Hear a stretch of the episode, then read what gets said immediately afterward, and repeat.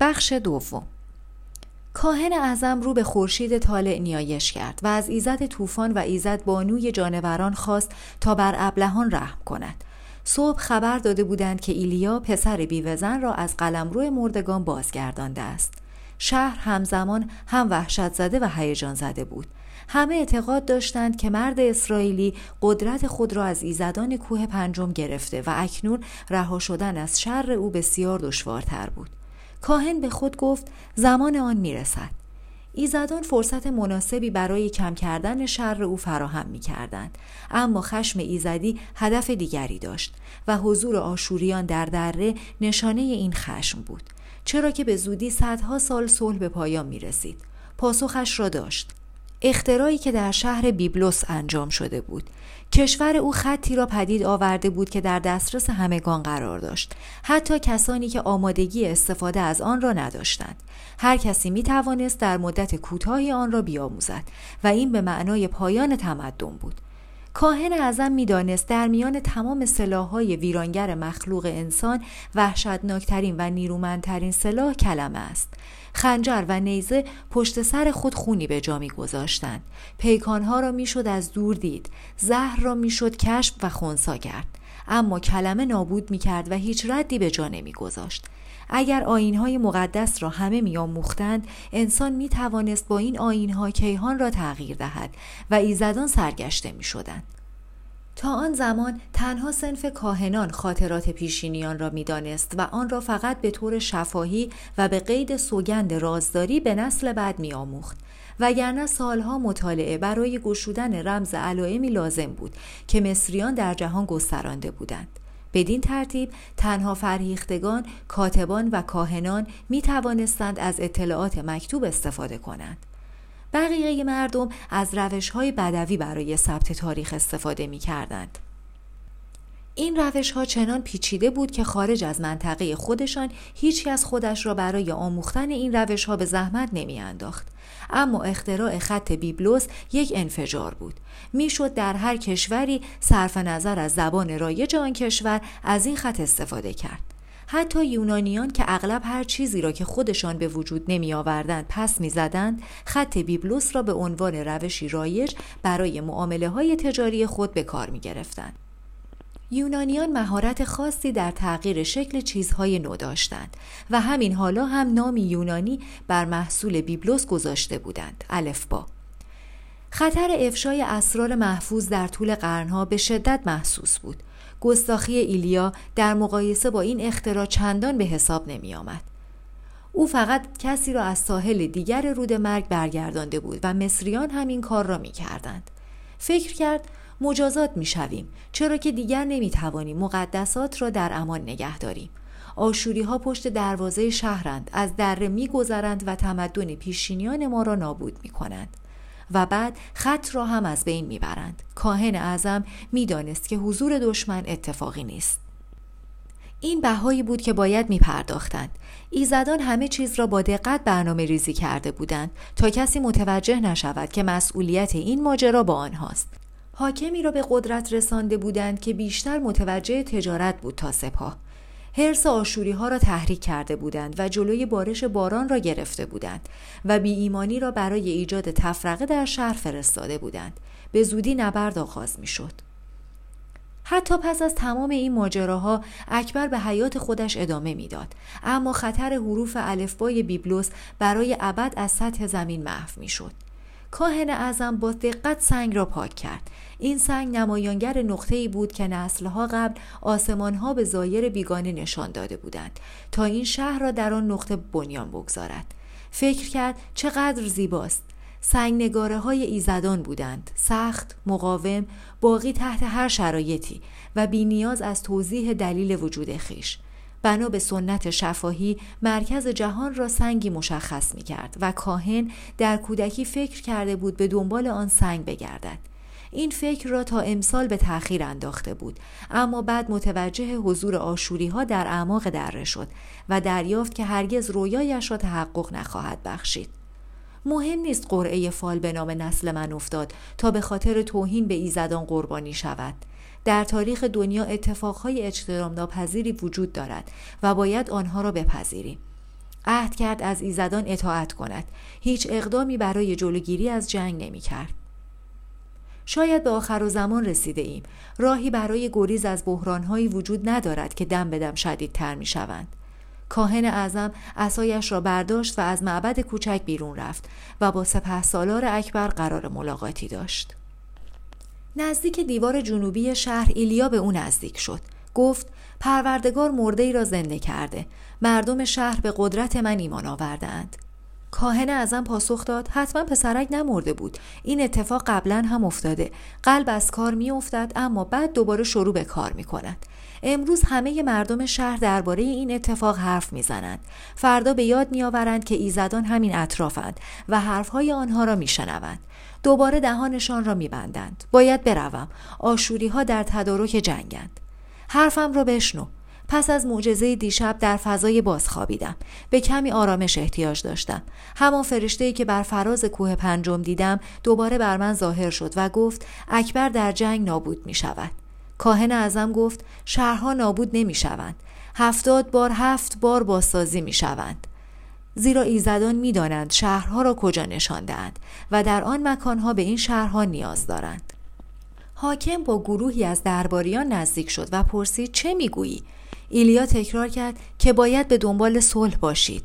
کاهن اعظم به سردی گفت اگر میترسی به جای قبلیت برگرد. حاکم گفت ایزابل و پادشاه منتظرند انبیای فراری برگردند تا کشته شوند. اما دلم می‌خواهد ببینم چگونه توانستی از کوه پنجم بالا بروی و آتش عرش نابودت نکند. کاهن اعظم احساس کرد باید این گفتگو را قطع کند. حاکم در فکر مذاکره با آشوری ها بود و شاید می‌خواست از ایلیا برای این هدف استفاده کند. گفت به حرفایش گوش ندهید. دیروز که برای قضاوت نزد من آوردندش دیدم که از ترس میگریست. اشکهای من به خاطر شری بود که احساس می کردم نصیب شما کردم چرا که تنها از دو چیز می ترسم خدا و خودم. من از اسرائیل فرار نکردم. هر وقت خدا اجازه دهد حاضرم به آنجا برگردم.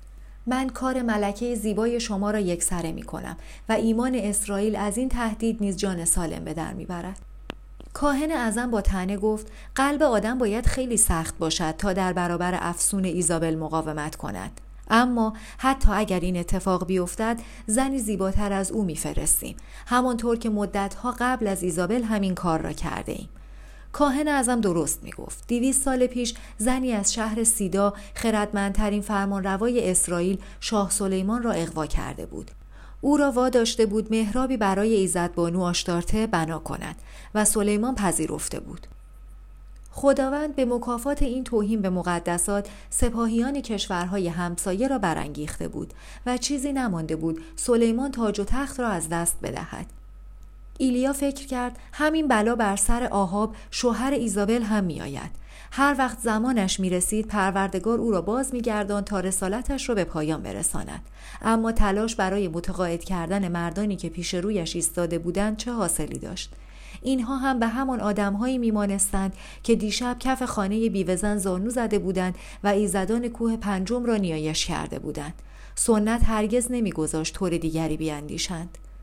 حاکم که ظاهرا گفته های ایلیا را درباره صلح فراموش کرده بود گفت افسوس که باید به قانون میهمان نوازی احترام بگذاریم وگرنه به ایزابل در انجام کارش برای نابود کردن انبیا کمک می کردیم. به این دلیل به من امان نداده اید. می‌دانید که من کالای ارزشمندیم و می‌خواهید این لذت را نصیب ایزابل کنید که با دستان خودش مرا بکشد. اما از دیروز مردم معتقدند که من نیروی معجزه دارم. فکر می کنند من با ایزدان کوه پنجم ملاقات کردم. می‌دانم شما به سهم خودتان هیچ اهمیتی به توهین به ایزدان نمی دهید اما علاقه هم به رنجاندن اهالی شهر ندارید. حاکم و کاهن اعظم ایلیا را در حال حرف زدن رها کردند و به سوی دیوارهای شهر رفتند. در آن لحظه کاهن اعظم تصمیم گرفت در اولین فرصت این نبی اسرائیلی را بکشد. آنچه تا این لحظه فقط یک کالا بود اکنون تهدیدی شده بود. ایلیا وقتی دید که آنها رفتند امیدش را از دست داد. برای خدمت به خدا چه باید می کرد؟ بعد وسط میدان فریاد سر داد. مردم اکبر دیشب از کوه پنجم بالا رفتم و با ایزدان مقیم آنجا صحبت کردم. وقتی برگشتم توانستم پسرکی را از قلمرو مردگان بازگردانم. مردم دورش جمع شدند. خبر این ماجرا در تمام شهر پخش شده بود. حاکم و کاهن اعظم ایستادند و برگشتند تا ببینند چه اتفاقی افتاده. نبی اسرائیلی می گفت که ایزدان کوه پنجم را دیده که خدایی بزرگتر را نیایش می کند. کاهن اعظم گفت دستور می دهم او را بکشند. حاکم گفت و بعد مردم بر علیه ما شورش می کنند. در گفته های آن خارجی منافعی داشت. بهتر از صبر کنیم تا اشتباهی از او سر بزند. ایلیا ادامه داد پیش از فرود از کوه پنجم ایزدان به من مأموریت دادند در برابر تهدید آشوری ها حاکم را کمک کنم. می‌دانم که او مردی شریف است و مایل از حرفهای مرا بشنود. اما کسانی هم هستند که منافعشان در جنگ است و اجازه نمی‌دهند به حاکم نزدیک شوم. پیرمردی به حاکم گفت این اسرائیلی مرد مقدسی است ممکن نیست کسی از کوه پنجم بالا برود و آتش عرش او را هلاک نکند اما این مرد بالا رفت و حالا مرده ها را زنده می کند پیرمرد دیگری گفت سیدا، سور و تمام شهرهای فینیقیه تاریخ صلحآمیزی داشتند. با تهدیدهای بدتری روبرو شده ایم و بر آنها غلبه کرده ایم چند شخص بیمار و لنگ نزدیک شدند. از میان مردم راه باز کردند. ردای ایلیا را لمس کردند و از او خواستند که آنها را شفا ببخشد. کاهن اعظم گفت پیش از اینکه حاکم را نصیحت کنی بیماران را شفا بده. بعد باور می کنیم که ایزدان کوه پنجم با تو هستند. ایلیا به یاد گفته شب پیش فرشته افتاد. تنها قدرتی که به مردم عادی ارزانی شده برای او مجاز خواهد بود.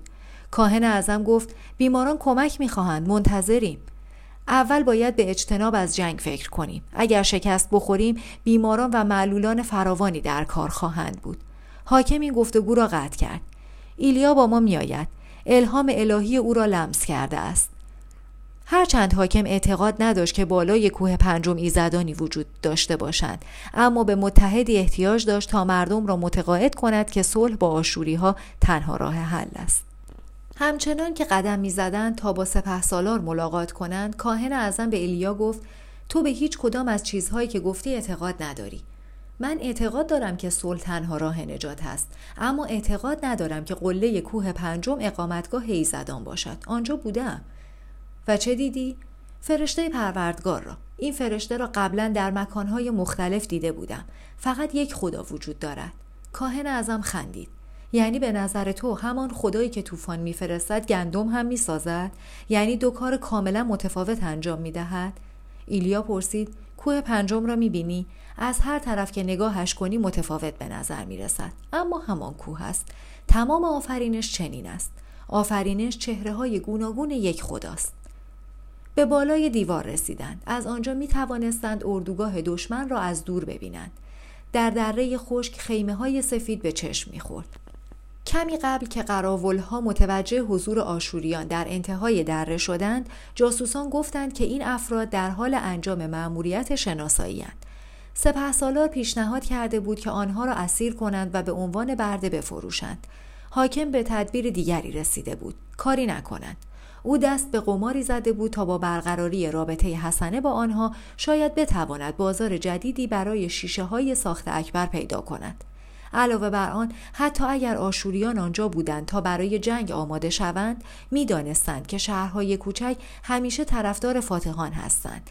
بنابراین تمام سرداران آشوری مایل بودند بدون مقاومت از شهر بگذرند تا راهشان را به سوی سیدا و سور ادامه دهند. یعنی شهرهایی که برای مردم آشور گنجینه و دانش کافی ذخیره داشتند. گروهی گشتی در ورودی دره اردو زده بودند و اندک اندک نیروهای کمکی نیز رسیده بودند. کاهن اعظم ادعا می کرد که دلیلش را می داند. شهر چاهی داشت. تنها چاه در طول مسیر چندین روزه سفر در صحرا. اگر آشوری ها می‌خواستند سور یا سیدا را فتح کنند برای سپاهیانشون به آب احتیاج داشتند. در پایان ماه اول هنوز می‌شد آنها را تار و مار کرد. در پایان ماه دوم اکبر می توانست به راحتی پیروز شود و درباره عقب نشینی شرافتمندانه سربازان آشوری مذاکره کنند. منتظر ماندند تا نبرد شروع شود اما هیچ حمله در کار نبود. در پایان ماه پنجم هنوز می توانستند در نبرد با آشوری ها پیروز شوند. حاکم به خود گفت خیلی زود حمله می کنند اما حتما از تشنگی رنج می برند از سپه سالار خواست تدابیر جنگیش را تدوین کند و به مردانش دستور بدهد برای واکنش در برابر یک حمله غافلگیرانه در حال آماده باش و تمرین کامل باشند. اما تمام افکارش بر مقدمات صلح متمرکز بود. شش ماه گذشت و سپاه